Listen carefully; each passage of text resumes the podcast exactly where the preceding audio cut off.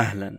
معكم مشعل ثاني وهذا البودكاست مقدم من منصة ظل لصناعة محتوى يسعى للتغيير.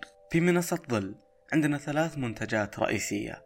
بودكاست ظل بودكاست فلسفي يتكلم عن مواضيع ممكن البعض ينظر لها بسطحية لكن هي أعمق بكثير. راح أتكلم عن البودكاست بالجزئية الأخيرة. أما المنتج الثاني برنامج سكة على اليوتيوب. برنامج قصصي نمشي معاك في كل حلقة من البرنامج بسكة ونحكي لك قصة القصة وتفاصيلها إلى أن نوصل لنهاية هذه السكة. بعطيكم مثال من الحلقات التجريبية اللي نشرناها. كانت بعنوان الحاجة أم كل شيء.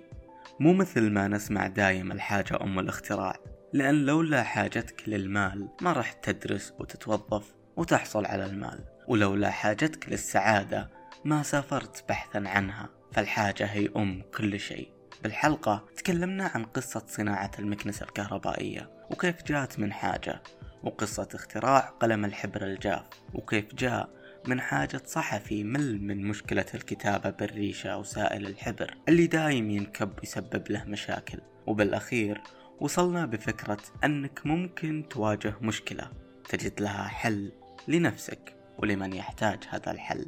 وقد يكون سبب ليخلد اسمك بالتاريخ. والمنتج الأخير هو اللقاءات الحوارية مع أشخاص خاضوا تجربة مميزة في مجالهم وحنا نحاول ننقل لكم هذه التجربة. كل ما نشر من هذه المنتجات إلى الآن كان تجريبي. أما الآن خلونا مع البودكاست. بعد الحلقة صفر كانت حلقة تجريبية. كنت مخطط أن بعد هذه المقدمة اللي سمعتها عن منصة ظل تبدأ تسمع الحلقة في نفس التسجيل لأن الحلقة جاهزة وكل الحلقات أساسا راح تكون أقل من عشر دقائق. لكن بعد ما عرضت الحلقة على أكثر من شخص أثق برأيهم كلهم اتفقوا على أني أفصل مقدمة التعريف عن الحلقة الأولى وأعدل كم نقطة بالحلقة. وكان ردي على هذا الاقتراح منو يبي يسمع تعريف بمنصة قيد التطوير لم تبدأ إلى الآن. لكن رد على هذا السؤال الرهيب عبد الله العتيبي مشكورا. كنا بمقهى بالرياض وعرضت عليه الحلقة وقال لي التعريف هو لمن أحب محتوى ظل ويبي يعرف أكثر عنها يرجع إلى البداية ويسمع هذا التعريف.